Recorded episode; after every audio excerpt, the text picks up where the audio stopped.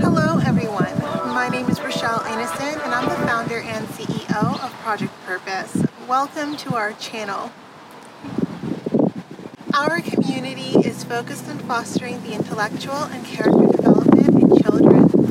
We do this through our parent child workshops that are focused on four themes autonomy, self efficacy, compassion, and self concept in order to cultivate grit, perseverance, and resilience in each child.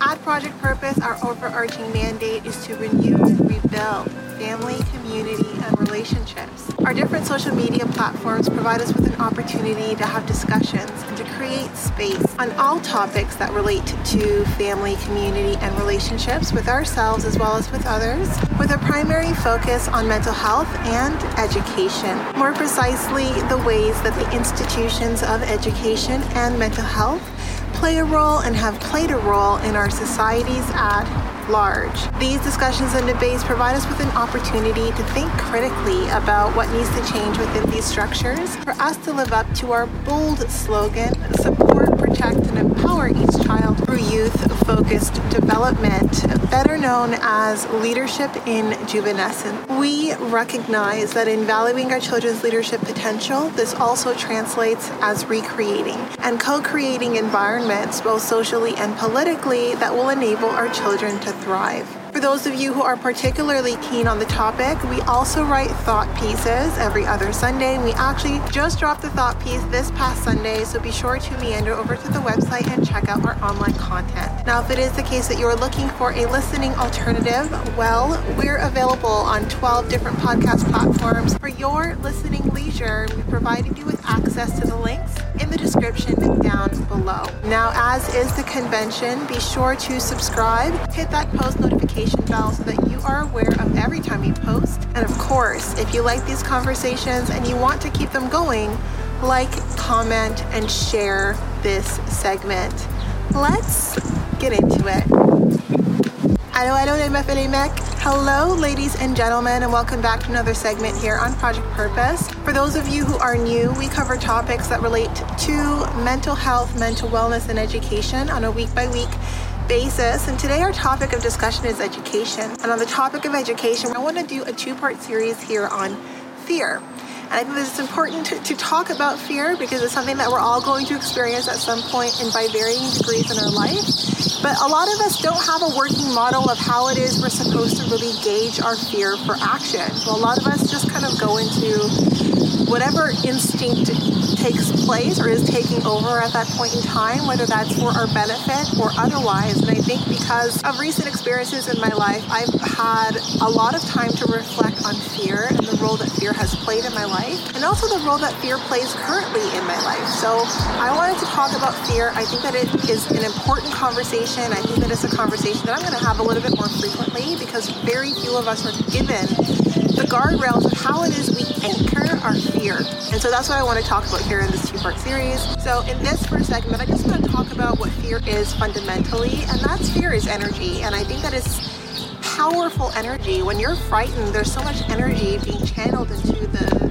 the object of what scares you that we don't realize just how much we are giving of ourselves. And that's another thing I want to talk about is fear is a posture. It's not just an emotion, it's posture where you're giving, transferring energy to the thing that scares you. And it's draining, right? So fear is such a powerful and intense feeling, depending on the degrees of fear that you're experiencing, that it can really take all of you to just deal with the fear when you're not dealing with it effectively. And then what you end up doing is you're giving whatever it is that is the object of your fear that much power over you. And that's what I've realized. So, for those of you who didn't know, I did spend two and a half, almost three years in hiding. I was being stalked. As a result of that, I ended up being in four hotel programs for women who were escaping violence. And a lot of that still is not completely resolved, but I think that I have experienced a true transformation in the way that I respond to fear from when this situation started building up and I started to identify what was going on to now. And what I've learned is that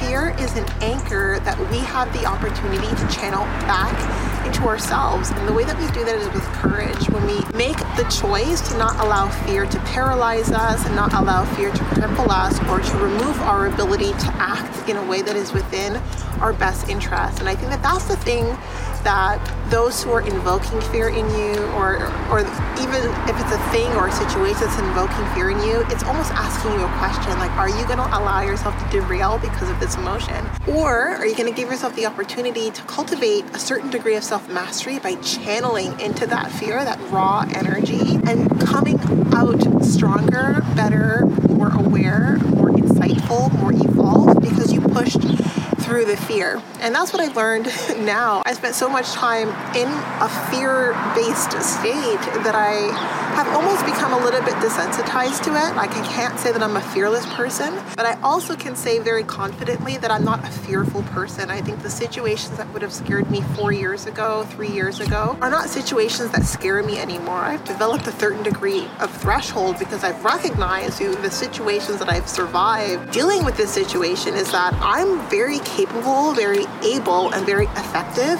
at dealing with what wants to invoke a reaction of fear within me. I can control my fear responses. And I think that a fear response is a signal. It definitely tells you that there's danger, there's something to be wary of, but it doesn't mean to break down. And that's what I've learned. When you learn to channel into your fear, you can, from that fear, derive what the appropriate action is, and you can jump into action on your own. And oftentimes, what we do when we are in fear is we are paralyzed, we seek validation, we seek confirmation, we want to know like, do other people agree with the thing that's scaring me? When that doesn't matter. If you're afraid, that's all that matters. And your body also, within that state of fear, is telling you what to do. And I have learned to trust myself in the way that I respond to fear. There are certain things, there are certain people who feed off fear, and the best thing for me to to do is to circumvent that fear back into me and channel that into courage, into bravery, into strategic thinking, into a way to make sure that whatever it is that lies ahead that requires my fear to manifest, I'm not going to feed into it with the fear that I have. The fear that I have will instead play into the way that I maneuver to heighten my degree of self preservation, heighten my ability to to circumvent those situations and to also get some sort of accountability in place. And I think that what is beyond fear is just the state of awareness of your ability, of your capability to push through the things that scare you. And that's what I want to come here and talk about. I think fear is a signal to act, it's not a signal to cave. And a lot of us are caving in the face of fear. And I think all of us have it within us to tap into the power that fear is activating to do something about the situation that reinstates this feeling of completeness, of wholeness, of, of security, and of safety. And I think that that's something we all deserve, but that's something that we all can work towards. We don't need help, we don't need permission in many of the cases. And in the cases where we should seek help, I mean, seek help. Be so afraid that you allow yourself to be completely alone in a situation where you can definitely have a team. So this is short and sweet, but I thought it was an important conversation to have because I think a lot of us are dealing with different fears, right? We can call them worries, we can call them anxieties, but at the the root of it, they're things that scare us, and they scare us into submission. And I'm here to say fear is something that should scare you into action, not submission. And that's a conscious choice that involves stepping into the unknown, stepping into the uncertainty, and learning by trial and error. And I think it's something every single one of us can do. So that was it for today, but definitely not all. Now, before letting you go, I would be remiss if I didn't let you know that we will be going live at least twice a month, every month for the foreseeable future on our Facebook page. So definitely be sure to tune in. Now these events are paid events, so if you do see yourself participating in our community on an ongoing basis, then I do suggest that you take a look at one of our package plans. Yes, we do offer package plans over and above our live events, as well as access to webinars and workshops, largely focused on self-mastery over and above these events. So check it out, be part of our Game Changer community, being part of the change that you want to see, allowing us a small role to play in your journey.